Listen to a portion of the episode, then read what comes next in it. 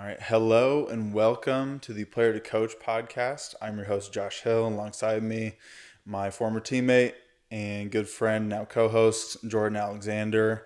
Uh, we are back from a little bit of a break. Um, as you may, you know, figure out on your own, this is not our full time jobs. Uh, we have other things to do, other things in life to take care of, and uh, just, you know, life got a little bit too hectic, and we figured, you know, let's take a little bit of a break come back stronger than ever. So we put a, a rest to season one, and we are into season two, kicking off with episode 14. Um, got a mailbag episode today, which is going to be fun. Going to answer some questions. Um, Jordan, how was your break? What'd you do? Uh, break was really good. It was really busy. Um, wife and I got into a house, bought our first house. Uh, so that was really cool. Um, it's been a lot getting into the house and uh, yeah, just kind of getting settled a little bit. Um, and then it's my birthday a few weeks ago, a couple weeks ago. Um, so that was fun. Um, also, four year wedding anniversary, um, which was fun too. Uh, Haley and I just went on a family vacation with her family out in Oahu. Um, got back uh, late last night, so that was good too. Just some time away, kind of away from work and from uh, basketball a little bit. Um, so that was a good opportunity um, to do that. And uh, yeah, just kind of been staying busy. Really looking forward to the upcoming season. We got all of our guys coming in this week um, for school.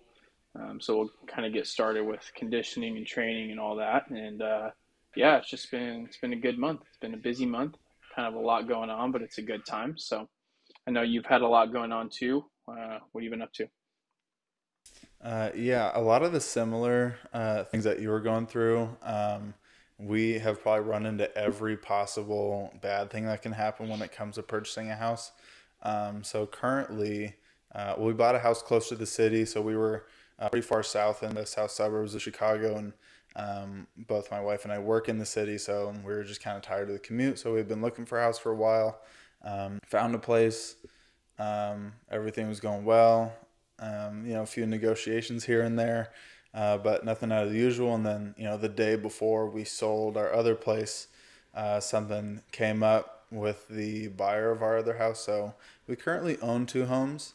So this is really a really fun situation to be in where you don't want to own two homes and you're trying to get rid of one. So, um, but yeah, we didn't want to try to dance with, you know, the risk of losing this place that we're in currently. So, um, lots of hiccups there. We moved out, had to move back in. It was a whole situation. So the break was very much needed because there's no way we'd be able to prepare and do all this stuff in time. So it was good. Um, a little bit of training here and there, um, probably two, three times a week for me. And then um, something that uh, is big right now in Chicago is pro-ams. I mean, all over, but it's pro-ams. This is my first summer being in a place where, um, you know, pro-ams are a thing, first of all, especially being, you know, from Oregon where there's not much. There's the, the Portland ones now, but uh, there wasn't really a thing uh, for very long. So uh, it's been a lot of fun uh, getting to go experience a different, a different type of basketball, different type of game. Uh, you know, walk into a gym. First off, everyone gets patted in um, before they can get inside, and um, you know you can't hear anything because you got speakers blowing your ears off, and you got MCs running around. Um, it's a it's a great time. There's the one that I was going to. Um, there's a there's the biggest one here in in Chicago. It's called the Chi League. They got all the all the pros that play in it. It's the most top tier one. The one that I went to is um, kind of a step down from that. A lot of former pros uh, that are you know maybe just kind of lost a step or whatever, former college guys. So so high level stuff, but you can kind of tell you know it's a little bit past their days. But a lot of really good basketball, uh, a lot of fun, uh, a lot of fun moments. The MC was running around with a little like siren. If anyone you know got hot, hit a few shots and would run like hold over their head, that type of stuff. Um, yeah, it was it was a good time. So really excited to be in a city uh, that has pro-ams and uh, i'm probably going to be going and checking out the the Chi League here soon so i'm pumped about that. Um, real quick what is what does preparation for you guys look like headed into the season? You said you got conditioning um, you got some training stuff coming up. Do you guys already have all that stuff mapped out and what does that kind of look like for you from an outside perspective? Yeah, we uh, so we have orientation for all of our new guys uh, coming in starting this upcoming Thursday, um, and so that's on the 25th.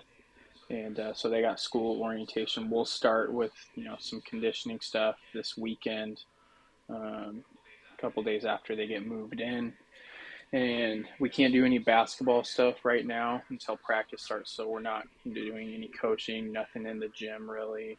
Um, yeah, no practicing or anything like that. So um, doing some conditioning, um, you know, be on the track, out on the trails, um, that kind of stuff. Uh, with guys, um, a lot of player development um, is on their own right now, and so uh, yeah, we're just getting prepared in that way. We start practice about, I think it's September 22nd. So um, about the third, fourth week of September, um, we'll get started with official practices. Um, but a lot of preparation right now is just making sure guys are set for school um, and making sure that they're all registered for classes and everything. Um, that's actually part of my role as an assistant coach. I also am the admissions counselor at the university for all incoming athletes. So, um, working with athletes, making sure that they're getting registered for classes with the registrar's office and their advisor and um, everything, you know, with their application transcripts, it's all set. Um, so that's kind of been a big part of the preparation this month, in the month of August. Um, honestly, it's been a lot of non basketball things, um, just making sure that guys are ready and comfortable and getting to school on time and um, getting here when they're supposed to be here. So um, that's kind of been the biggest thing this month. That's kind of what a lot of this month has to, you know, do with um, as far as um, preparation goes. So that's been fun, but that can definitely be a busy thing because um, everyone's got something. Everyone's coming from a different place. So they got to travel here, you know, or maybe we have local guys. It's super easy for them. Um, but we have a couple guys coming in from pretty far away this year, so I'm trying to make sure that they have arrangements to get here and get into their housing and all that. So, yeah. Yeah, for sure. And all while most of that stuff isn't directly basketball related, it's all super important. So guys aren't worrying about classes and schedules and credits not lining up in the season or even living situation. I mean, you just hit on it. There's guys from out of town moving for the first time or, you know, in the air for the first time. It's, uh, you want to have them settled so that when it's time to get into practice and time to start learning all your sets and all that, yeah. they can be focused and not be worried about all that other stuff. So while it, you know, not directly basketball related, it's super important to make sure you tie up all your loose ends now so you don't have, you know, just limit as many distractions as you can in the season. But it's a big part of a big part of college basketball or just college athletics, right? Making sure that you got all that stuff aligned so athletes can be at their peak performance when it's needed and everything. Trying to make sure you can limit things off the court um, so they're good to go. Yeah. Yeah, for sure. All right. Uh, so we're going to be kicking off season two with a mailbag episode. Uh, so we kind of put this up last few days. Um, got got some good submissions here. I I did my best just to copy and paste all of them, so I didn't actually read them ahead of time. There are a few that kind of have uh, some preconceived answers to, but I tried my best uh, to not, so we could just get our raw reaction and answer right off the bat. Um, I have not. He hasn't seen any, any so for sure. so completely. Uh, um, yeah. I'm at, unfortunately I'm going to start this one off just really quickly. Um, what what is something that you learned about uh, podcasting in season one? You got to prepare a little bit, um, just because you know when we're recording live and everything, you know, which is it's good. You want to have like raw emotions and real answers and everything, but you got to prepare a little bit. Um, and then yeah, there's just a little bit of a time commitment to it, depending on how much you want to put into it, right? Um, which we've learned a little bit. And us being in two different locations has been a little bit of a challenge too, in different time zones. And so, uh, you know, a lot of podcasts, people are in the same room as each other.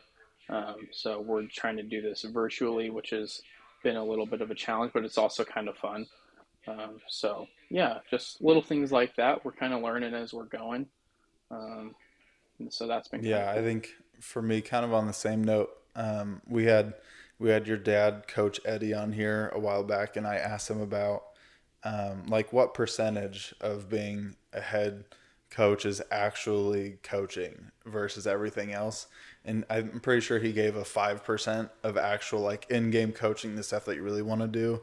And it's kind of similar thing, like the you know the thirty to you know hour long episodes that we have live are like by far the best part. Like it is the most fun, coolest thing ever. And then once and once the cameras and everything turns off, it's like, all right, time to get the good audio in, time to start producing, start I I'm not um, I've never edited before this, so it's been um, a million different YouTube videos to learn how to edit and how to put things together. So uh, it's all the stuff that's very important. You know, just like building a program, not all of it's directly basketball related, but hey, it's what needs to be done. So, uh, yeah, those are some of the big right. things. All right, let's dive in uh, to some mailbag questions, not from the host of the show, which is probably what you guys are looking for.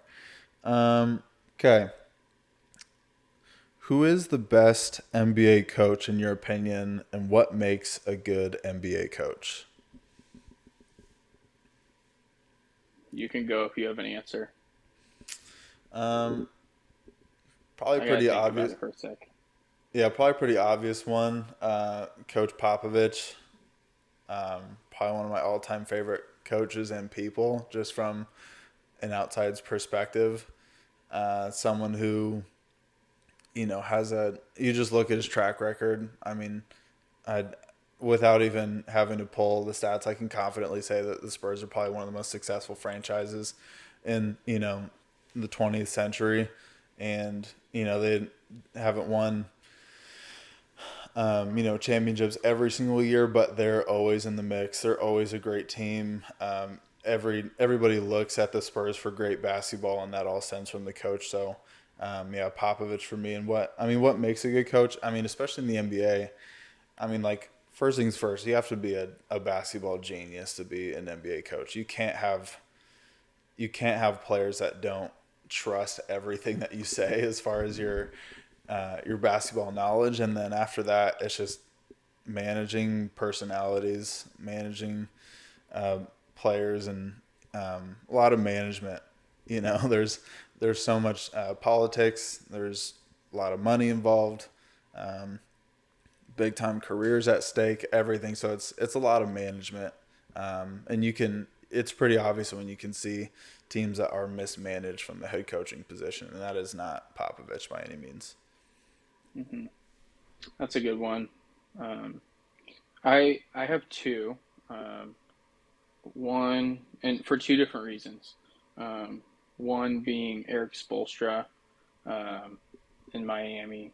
I think that back when Pat Riley decided that he was going to be the guy, I think that he faced some early challenges coaching some star power, um, you know, with um, the Heatles, you know, with LeBron and D Wade and Bosh and stuff. And so um, I think there were some challenges there because it can be tough to coach um, big time guys like that.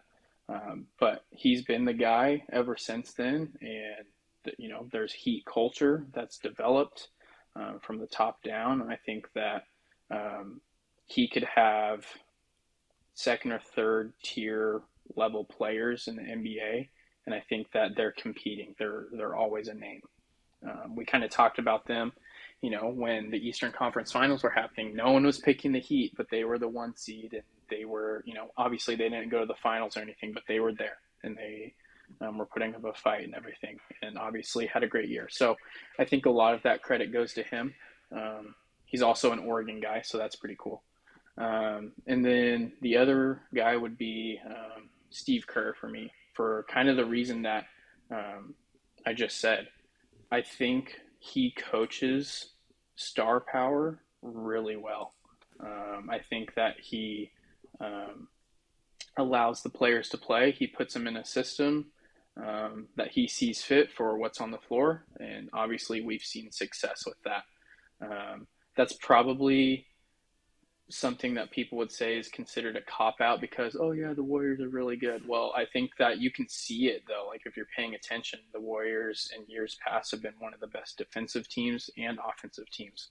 Um, and there's got to be some coaching that's you know coming from that. So um, those two guys kind of stick out in my mind um, one from each conference um, yeah why does kevin durant get so much hate for switching teams when guys like lebron has moved teams like every four years or so. I'll let you start with that one. Um, I think part of it is how active he is on social media. Um, I think that's part of it, but you know, not saying he hasn't like he has or hasn't asked for that interaction or anything, but he chooses to interact on online, and so he'll go back and forth with fans. So it's easy for people to maybe not like him because of that. Um, he went to the Warriors like right after, you know, they were like in back-to-back finals. Um, that might be a little bit different than LeBron going to the Heat um, when he did. I don't know. I think that's the easy comparison, obviously, of like when LeBron jumped to Miami and KD jumped to Golden State. Yeah, I don't know. I'm personally, I'm a KD fan, not as big of a fan as you are, but I purely just like him because of his game. Um, but yeah, he is in a lot of controversy all the time. So um, I don't know. I'll let you answer that because you're the you're the KD guy, so you go for it. Okay, I am a KD guy. That does not mean that I agree with every decision he's ever made, um, in terms of his career decision. But hey, that's his career; it's his decision. I'm just gonna leave it at that. But um, I think, I mean, even thinking back to when LeBron and the decision and everything, like they got their fair share of of hatred. You know, like. Sure I it was pretty loud there for a while. Uh, I mean, it's I think he made um, you know he quieted that down quite a bit when um, when he went back to Cleveland and they end up winning. Um, and then I mean from there, I don't know. I just think they're just so different, you know. Like LeBron's one of those guys where obviously you know he's made mistakes, but I mean you look at his you look at his track record, it's hard to really point at anything and be like, dang, he really messed up there. Or like it, you know, he did this, which was super controversial. Like he's going to have it. I mean, especially when he's played for what, 19 years now or whatever. But um, yeah, I just think they they move and they operate in a different fashion. And I think, um, yeah, kind of like you were saying, I think Kevin Durant invites it and kind of likes it probably. Uh, especially when you see the way that he goes at you know random construction workers who have a who have a Twitter account. Um, but I don't know. Uh, I yeah, like you were saying, when it's a when it's a free agency signing to a team who just went seventy three and whatever, you know, that's it's tough not to you know hate them a little bit for that. I think my and I mentioned this in season one. I can't remember what episode necessarily, but we've talked about Kevin Durant before too. You have to look at it in almost like two different lenses. Like one lens, you can look at it from purely basketball, and you can say like, "Oh, that's a weak move." But if you look at it from like a business side of things, like he's made the right business decisions as far as like where to go, and like he's gone to a place where he can be successful and he can still get paid a lot of money and he can, you know, do his job well. So like I don't know, I think my perspective on him going to Golden State when he did has changed a little bit. Um, of like, dude, like he made a great professional decision. Went and got himself two titles and two Finals MVPs and made a lot of money doing it. Um, and he just did, who cares? Like it's his choice. So my perspective has changed a little bit on those things. Um, but it's true. Like the question is true. Like LeBron went to a super team, but what, like what NBA team wins a championship that isn't a super team? Like guys are considered stars when they win championships. Like, you know what I mean? Yeah, So for sure. it's it's impossible to win in the NBA if you're not on a quote unquote super team, I guess, that has multiple stars on the team. So Yeah, um, that argument is kind of funny to me. yeah, it is. All right, let's go to the next one. Um, which active players could play in the '90s, and was it as brutal as everyone thinks? Which active players could play in the 90s? Yeah, Probably all of them. I think a lot could. Like basketball players have just gotten better and better. So I mean, it's also a completely different type of game. Um, it's weird. Like, yes, I, I I do think that basketball was a little bit more physical, like in the '90s. I do. I know that we've had this conversation on here before, though. I think the way that the game is called has kind of, you know, helped it get less physical in a sense. Um, like you can't hand check, so why are you going to be able to like, you know, hammer a guy when he goes to the rim? You know what I mean? So that kind of stuff has changed it naturally, like the way that the game is called. But once again, like not to, I know this is kind of straying away from the question, but like the NBA is a fan sport, so people are going, people want to go see offense, so it's going to favor the offense. like that's what you know, that's what basketball is now. But as far as who can play in the 90s, are you freaking kidding me? A lot of guys could play in the 90s. I think that you would just adjust to how the game is. You know, like we were just talking about Kevin Durant. Can you imagine a 6'11 guard in the 90s? Like, he would be averaging forty. Like, dude, uh, yeah, so it's just it's just different. I don't know, like I also think there's guys in the 90s that could play today. I think you have to flip-flop it. There's a lot of guys then that can play to play today. There's just stars and generations. So it's not in their control when they played, when they were born. You know what I mean? I don't know. I feel like you're pretty passionate about this argument, so go for it. Yeah, uh, really quick, I'm going to preface this. I'm going to try to be a little bit more myself this season. I think last season of the uh, the podcast, I was a little bit reserved. Want to kind of explain myself.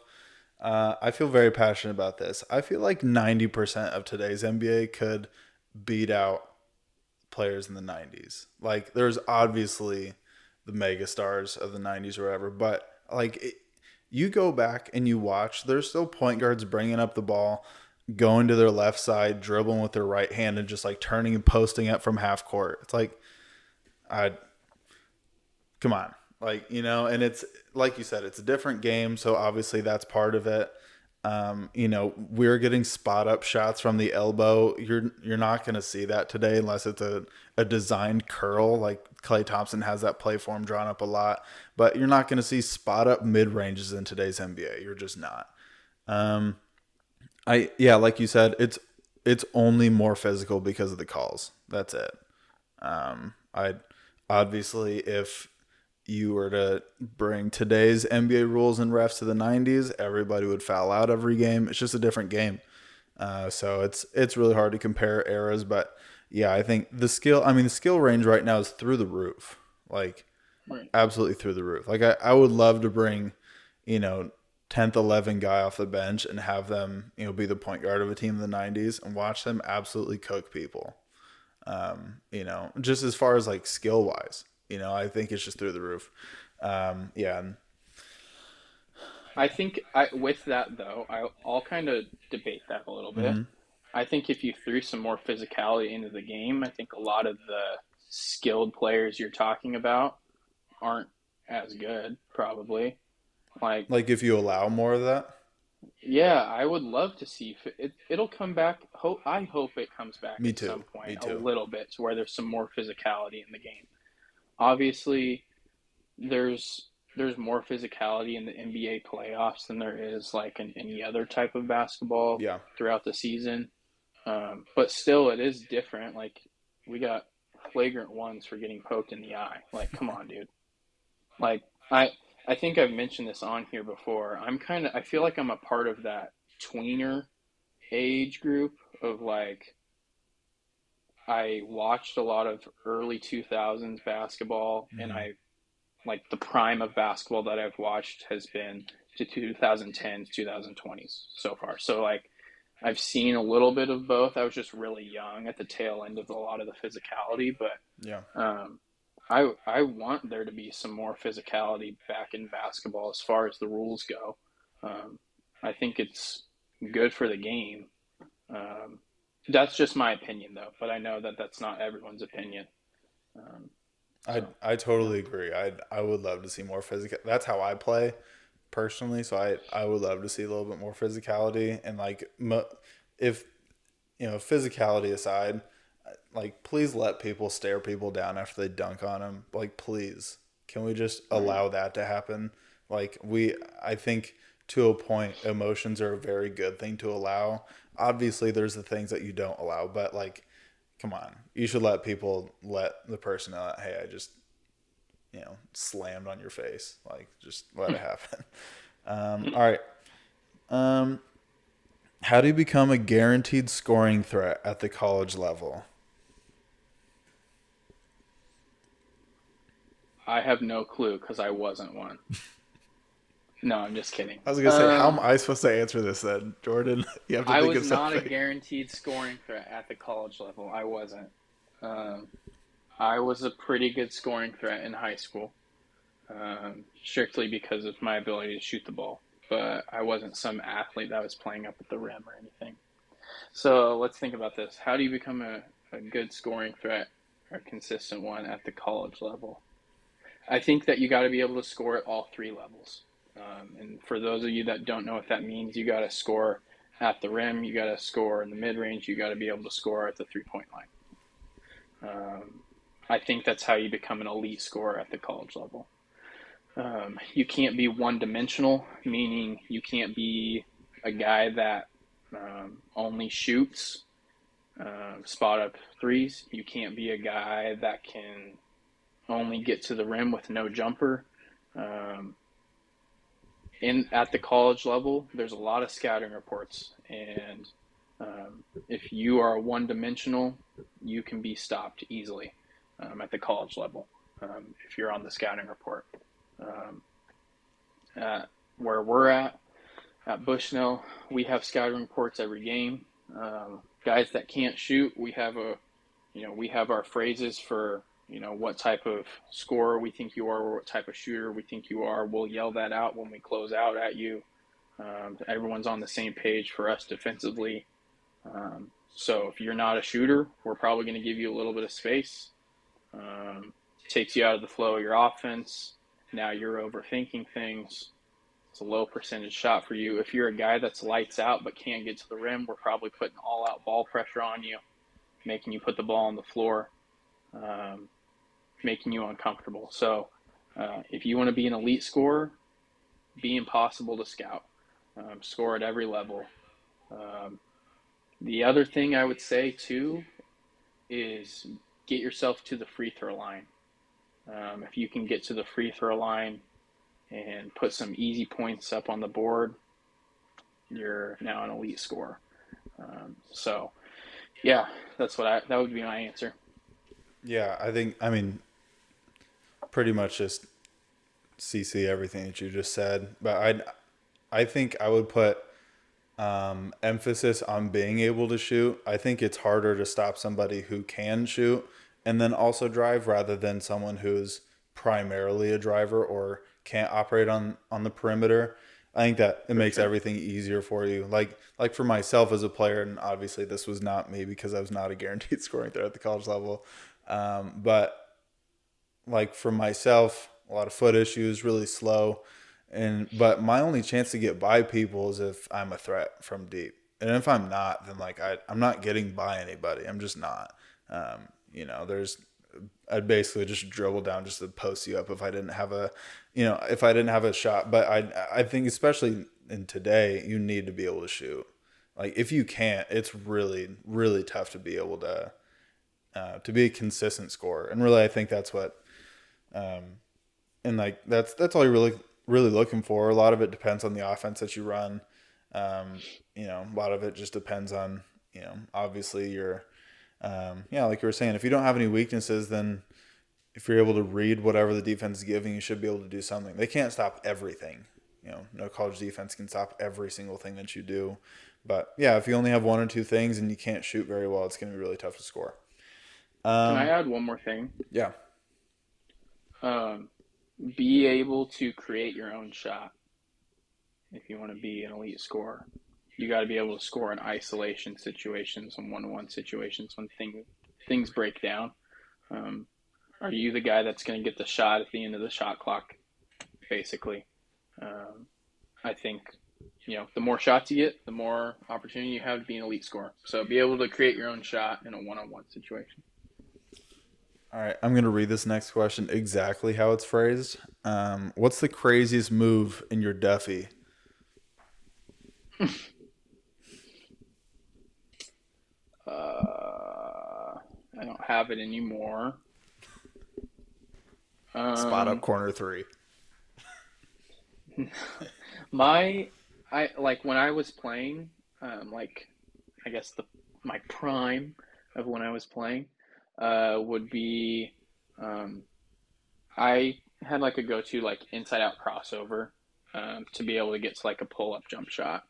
Um, that was kind of like my go to. Um, I could like I also like to attack a guy off of a closeout with like a jab step and cross at the same time. Um, keep a guy off balance um, into pull up jump shots. Um, was kind of like my go-to. I honestly, I wasn't like much of an elite ball handler, um, and but like I could take care of the basketball, but I wasn't gonna like blow by you with my ball handling or anything like that. Um, so yeah, just I, I was pretty simple, honestly. Nothing too complex for me. Um, for me, lots, lots of jabs, lots of fakes. Uh, people in people really love to get blocks, and I love showing that to people by you know putting the ball up and just watching them jump everywhere. It's really easy to score. Like I do that to this day, especially with how slow and out of shape I am. I just pump fake the crap out of people, and everybody jumps, so it just makes life really easy. Um, probably my go-to is uh, like on a drive. Um, like I usually go to this without even thinking about it, but it's like a like a pound rip through while you're driving into like a floater or runner, like right in front of the rim, something that's really hard to guard. Um, you're able to adjust and finish at the rim or stop short and fade away, kind of in that like in between the rim and the free throw line, like that close mid range area where it's you kind of you really have to respect the finish at the rim, which kind of gives me a little bit of room to wiggle and make something happen. I really love the like like anything mid range um, and in is kind of that like murky area of like where defenders have no idea what what you're gonna do as far as like you could pull up at any second or you can continue to drive. So I love taking advantage of that. But yeah, just just faking the crap out of people. People love falling for fakes. It's the best thing ever. it's probably the widest thing I've said on this podcast, but you know. um What's the most embarrassing thing that's happened to you in a game? I've never uh I've never fallen over like from getting crossed over, but I've definitely that I'm thinking of. You touch no, earth or I, no? Like literally was as close as possible, probably to putting my hand on the ground though. Um, but thank goodness the guy missed the shot. So yeah, I mean, I'm trying to think. I, that was embarrassing, I guess, in the moment. Um, but nothing really came of it. I've never been dunked on. Um, I I was very close. I was very close to getting dunked on one time. Um, in a my senior season in high school, going into my senior year, it was like a fall ball game. Um, yeah, I was very close to getting dunked on, but I got out of the way at the last second. It wasn't worth it. Not at that moment. Um, man, I'm trying to think. It would probably be like, yeah, just stumbling like on a crossover or something like that. I guess. Yeah. Yeah, I I mean two things come to mind for me. There's a a specific blown fast break layup that's just like you can never recover from mentally. You're like, ah, you know, you want to find something to blame it on, but you know, you just smoked it. It's like, all right. let me just move on. um, there's that, and then uh, quick shout out to our former teammate Kyler Kelly. You know, got dunked on in practice. It wasn't as bad as it could have been, but I would assume a lot of people have been dunked on by Kyler, so I don't feel as bad. Uh, it was a it was a three on one situation, fast break, and I was backpedaling. Like I'm not. What am I supposed to do there? you know. Um, so uh, it wasn't on top of me, but I was definitely right under the rim, and I'm pretty sure the ball hit me in the head as it went through the net. So it's one of those situations where, you know, you want to hurry up and outlet it and move on. um, you know, hurry, hope that something else big happens right afterwards so people forget. um, all right, next one. this is a good one. Uh, at what point should a coach stop playing or scrimmaging with their players? Is it beneficial to play with your team, basically? If you're helping, as a coach, if you're helping, uh, if you if you can actually play, I I think like like sometimes I I don't know that sounds like kind of harsh I guess, but if you can play, yeah, I guess it could help.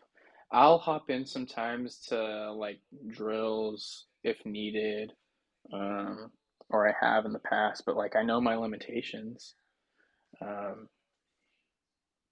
I don't know. I don't know. That's kind of a that's a good question, but it's kind of a weird question. Like I feel like that's common sense. Like if you suck at basketball, then you shouldn't be out there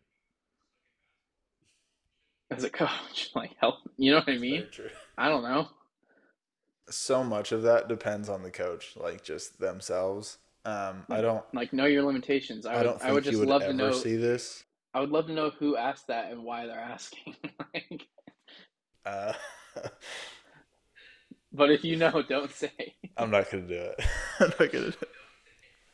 I really want to, but I won't.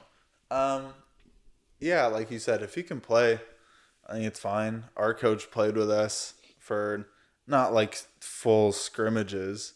Um, you know, Luke would hop in there sometimes for our um, like those fast break, like beginning of practice drills where you know everyone's getting touches, everyone's getting layups, mm-hmm. all those drills. Coaches hop in, but never to you know lace He'd play up. open and, gym in the summertime. What's that? He'd play a little open gym in the summertime too. I mean, it's different when you're a former NBA player too. Um, right, but that's what I'm saying. Like he didn't suck at basketball. Yeah, you can't um, yeah, it has to be beneficial too. You know, like there's those situ- like if there's nine people there and you need a ten, yeah, hop in. You know, do something. But um, yeah, you can't you can't stink. You just can't. Um, Got to know what you're doing. Um, but yeah, that's a good question. Um, all right, next one.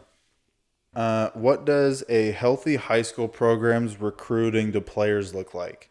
How involved should a coach be or not be in high school recruiting? Like recruiting to the high school? Yeah, I, I believe that's what they're going for in this question. Here, I'll, I'll start on this one. Uh, really quick, it's it is very different. Like basketball is different out here in Chicago, especially from my experience as a high schooler. Um, I met a guy this last summer. He's a head coach of a um, a private school, uh, but I believe this happens in other places as mm-hmm. well, and, and, for public schools. But uh, you know, interview with them, got the offer, but it just wasn't good. Um, wasn't ready to commit to that yet, so it didn't end up working out. But one of the things that they asked about during the interview um, was, "What is your availability to go scout middle schoolers and go talk to parents?" And um, that is just not, from my experience, not really something that's uh, that happens very much or at all yeah. in Oregon.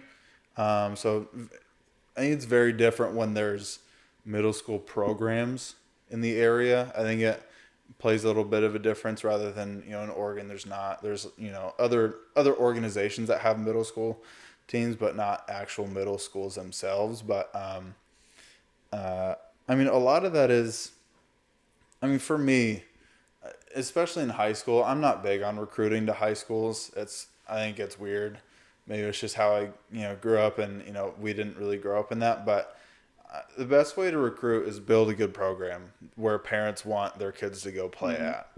Like first and foremost. So if you have a consistent program, you're consistently competitive. You don't, you know, win state every year. That's unrealistic. But if you're always in the mix and you're sending kids to colleges, then like that, that's the best way to recruit, in my opinion. Yeah. Uh, so uh, I'm curious to get your thoughts, especially since you kind of grew up in the same kind of area that I did, and you know there wasn't a lot of uh, official recruiting uh, when it comes yeah. to to high school. Basketball. Yeah, I think it's. I would definitely agree. There isn't like official recruiting in the state of Oregon. It happens though.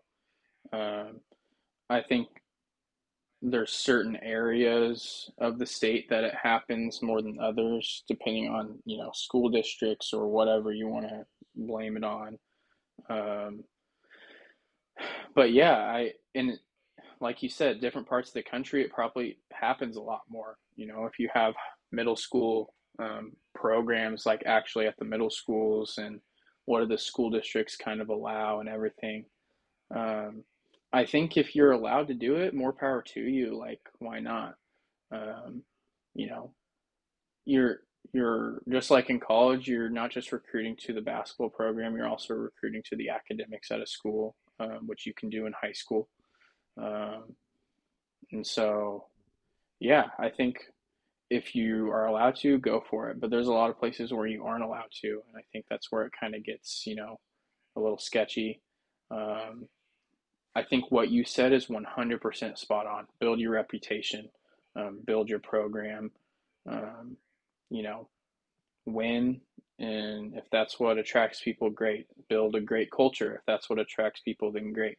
Um, you know, be you can you can recruit without actually recruiting. Like, what if you're just involved in the community and like people know who the coach is and like, oh, that's actually like a good dude.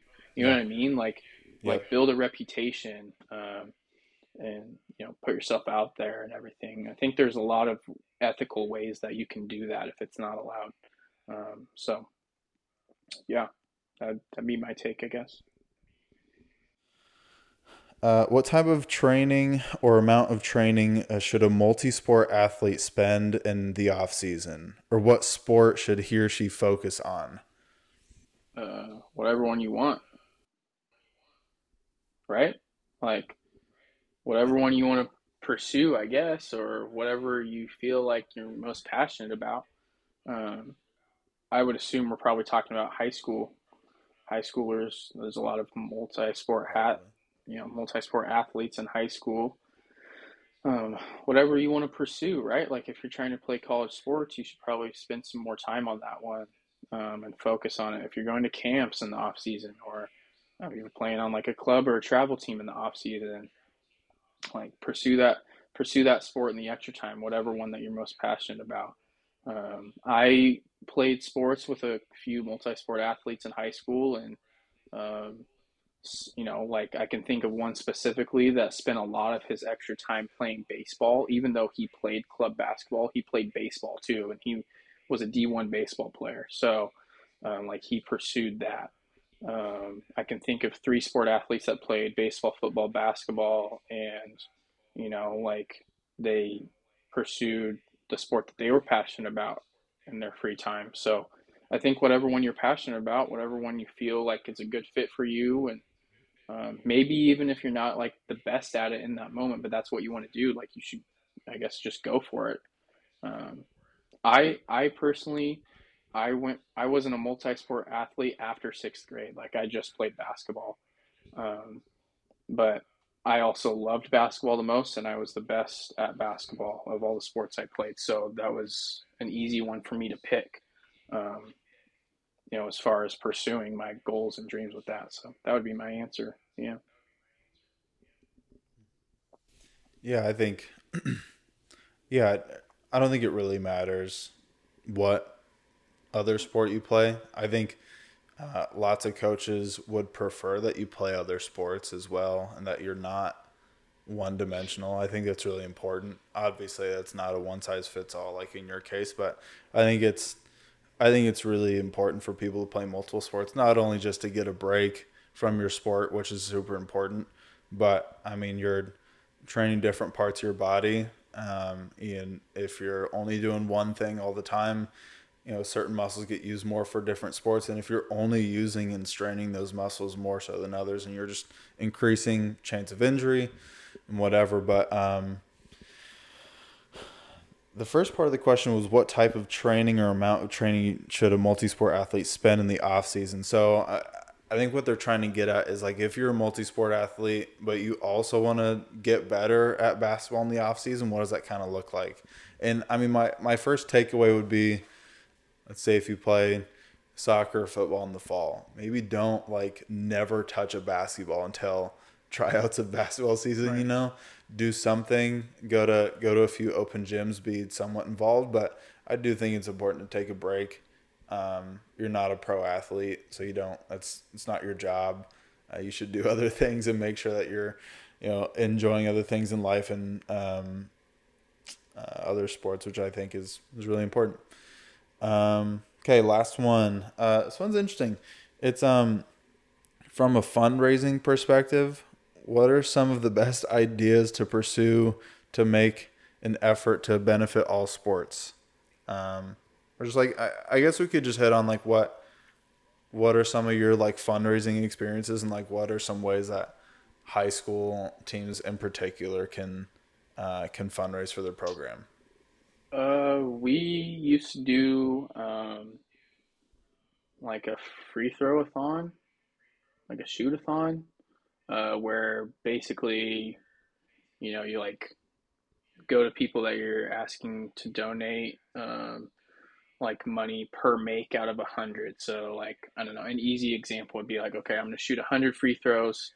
Will you pledge to donate a dollar for every make that I get? So if I made 80, then you give $80, right? Like things like that. So you could have um, everyone in the program participate, go get as many people to pledge as possible. Um, keep that information, get their contact information. You know, get all of your players at the gym at one time on a you know Saturday morning, whatever. Um, shoot your 100 free throws, record your number, then report that back to the people that pledged to you, and then that's how much money they owe. Um, that's a good one. Um, I think there's a lot of like e team sponsor things that you can do now um, where you can do like an online, like like online, um, where you can do uh, like a video recording of your team and you can like send a link out. Um, like I have a cousin that um, plays high school soccer right now, and like his team's doing that, where you can like donate money through this online link. Um, that that's a good one. Um, go volunteer at other sporting events, maybe at your high school um, like your basketball program goes and supports like the girls soccer team or something like that and works the concessions or something like that like be involved um, in those types of ways i think there's a lot of different ways you can kind of be creative um, one thing that uh, i can speak from like seeing here in eugene oregon is um, there's a lot of opportunity to like volunteer at um, University of Oregon um, sporting events. So like the Oregon Duck football games, like you can sell raffle tickets, you can run a concession stand, um, all that kind of stuff, and you can raise money and use some of the proceeds to go towards your group or your program. So um, there's a, few different ways to get involved like that with the high school.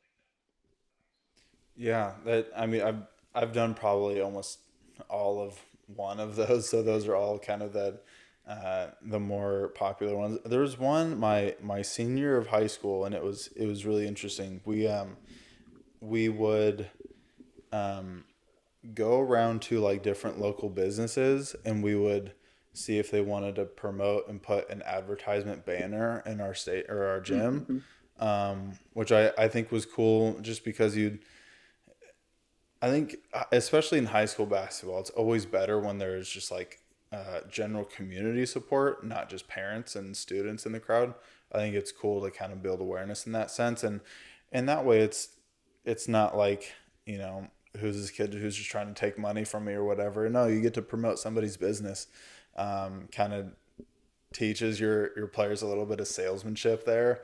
of how to go and uh, kind of present that to somebody. Uh, I um, the one that I got my senior year, I, I don't even know if it's still there, but the uh, the toxic burger mm. joint yeah, on River yeah. Road. Yeah, so I I remember I went there and we got to talk about different color grades that he wanted for his banner and all this kind of stuff, and um, yeah, just pay a straight up fee for the year, and it was like a yearly lease kind of a thing, and then from there on they have a chance to renew it if they would like to or whatever. And it was like hey it's cool. You get to kind of like learn a little bit of um, you know business and marketing for after your school days or whatever but you know get a get a chance to show off you know some uh, some community business and then also you're fundraising for your program at the same yeah. time. That was the last one. It was good. Do you have any uh have any of your own mailbag questions you want to present to the table or no? Hmm I'm putting you on the spot right here. Let's see. What is one thing for you specifically um, that you, if it was in your control, you could change about your college basketball career and why? I wish I would have had the same perspective on it that I do now. Which would be what? Um, which would be um, I was really self conscious when when I first got to the college level, and so I thought about that too much. Um, I just wish I would have asked more questions earlier on, and you know, just be a little bit more fearless. I think there's there's times when um, I I've said this on the podcast before, and it's it's it's truly how I feel. I I was not prepared um, skill wise or any uh, really anything on that level for the college level. I think I, um, you know, I don't I don't think I didn't deserve to be there, but I think as far as my expectations and what I wanted, and um, I wanted to play and wanted to contribute more than I did, and um, I think I just got in my head about it, and I just never never really broke out of that, and you know, for whatever reason um, you know, it felt like immediately once when I once you know I was done and had some time to reflect, like why didn't I just do that? You know, mm-hmm. um, and it it was really freeing and liberating, especially when, you know, um, you get to go, you know, play in other other outlets, other you know forms of basketball and get to go play and start to do the things that I wish I would have done and you know see immediate results. And obviously it's not the same as college basketball but uh, yeah I was just I felt um, I felt like I didn't belong.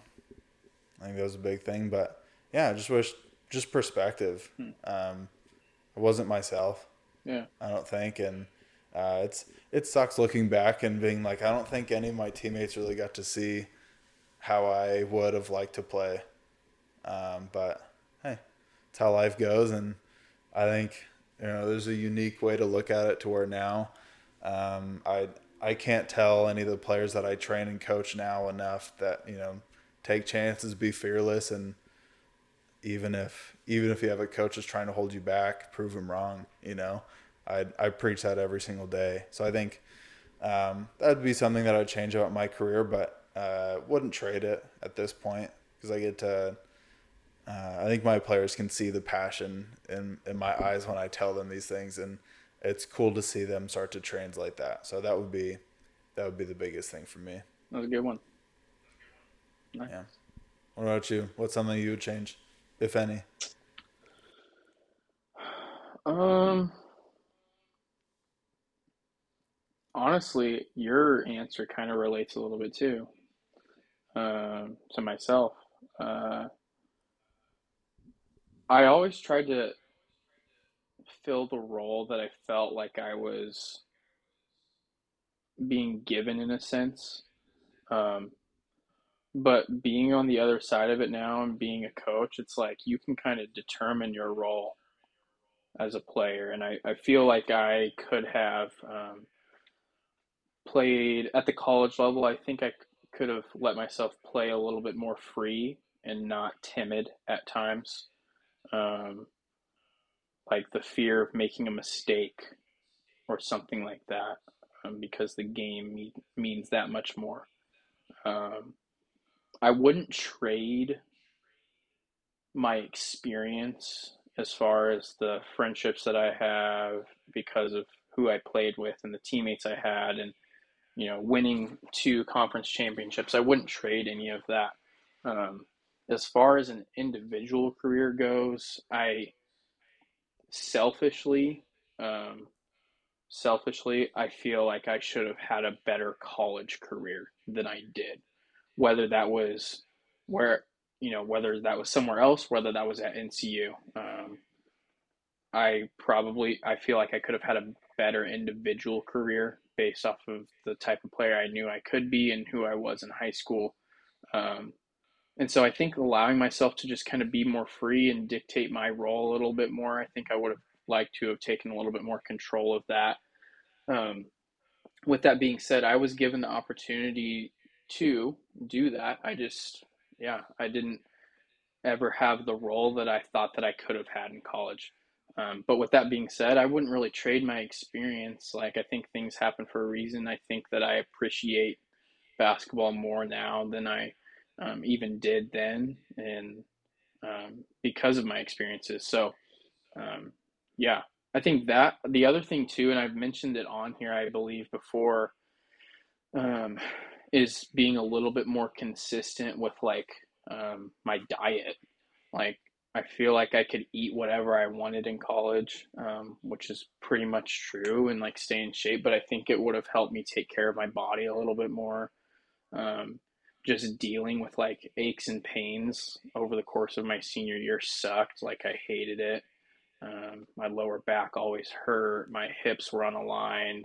So probably just like some things to prevent that in the training room, and then just eating a little bit better um, I think would have helped with some ailments and all of that. So um, things like I think that's important, like it for as far as longevity goes for any athlete. Like you got to be able to take care of your body. Um, so I think that a little bit more. Like I was in shape, don't get me wrong, but I think I would have liked to have perfected that side of things more. So yeah. There you have it. And that's why we're going to be some really good coaches out here because we're not going to let our players go through the same thing that we went through. um, well, cool. Uh, thank you all for listening in to the uh, first episode of season two of the Player to Coach Pod. This is our mailbag episode. Um, we're pumped about this next season. Oh, I, I forgot to mention this earlier. We're going to be coming out with um, some different content moving forward. A lot of the same stuff, but some different stuff because we're getting into a busy season. Uh, we got, you know, obviously like Jordan talked about, he's got um, conditioning and, you know, stuff is starting to pick up for him as far as his team commitments go. So we're going to be doing a little bit more, um, say, uh, in season follow along, maybe some live action stuff. Um, so TBD on that. Uh, we are uh, we are pumped about the second season, and uh, I've said this one time before. I'm gonna have to say it again. If you like the show, just go ahead and like it. Go ahead and subscribe. Go ahead and follow. Do all that. Share it with other people. But again, I reiterate: if you don't, please just like move about your life and just don't mention it to anyone. If you think the show sucks, just move on. All right. I don't I'm not going to make you follow us. I'm not going to make I can't do it anyway, but just move on with your life if you don't like it. I'm I'm shocked if you've made it this far into the episode and you don't like it, but hey, this is where we're at. Um, all right, thank you everybody for tuning in to uh, episode 14 of the Player to Coach Pod. Uh, have a good one.